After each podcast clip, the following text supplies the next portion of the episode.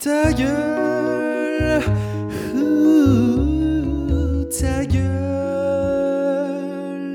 ta gueule, ta gueule, ta gueule, ta gueule, ta gueule, ta gueule.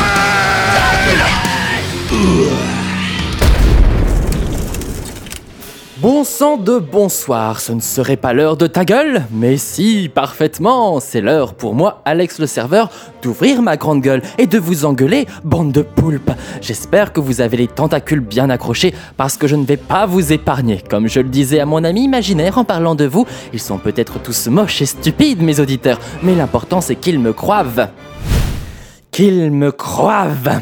Vous pensez sérieusement que j'ai pu commettre cette ignominie ? Quelle erreur, quelle horreur, quelle horrible erreur, votre honneur !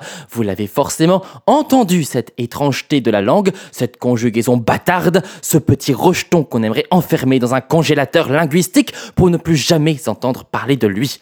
Alors tous ensemble, nous allons conjuguer le verbe croire au subjonctif présent.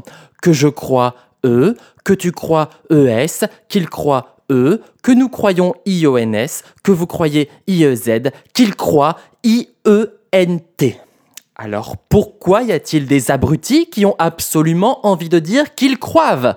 Parce qu'ils font ce qu'ils croient être bon ? L'erreur est probablement due à la conjugaison du verbe « devoir » qui donne « je dois »,« ils doivent ». Donc on aurait « je crois »,« ils croivent ». Oui mais non, comme dirait Mylène Farmer.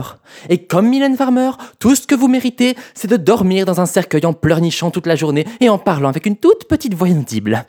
Le subjonctif est souvent l'occasion pour les francophones du dimanche de s'adonner à des figures incroyables du genre « il faut qu'ils soient », du verbe « soyez », « qu'ils voient de leurs propres yeux », du verbe « voyez ».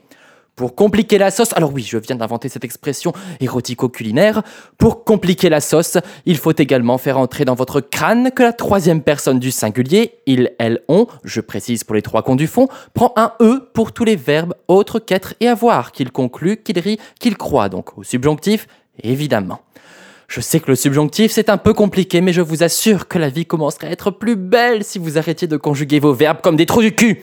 Alors faites ce que vous voulez, mais moi, le prochain qui me dise qu'il faut qu'il voie pour qu'il croive, je lui dirai... Ta gueule ! Ta gueule !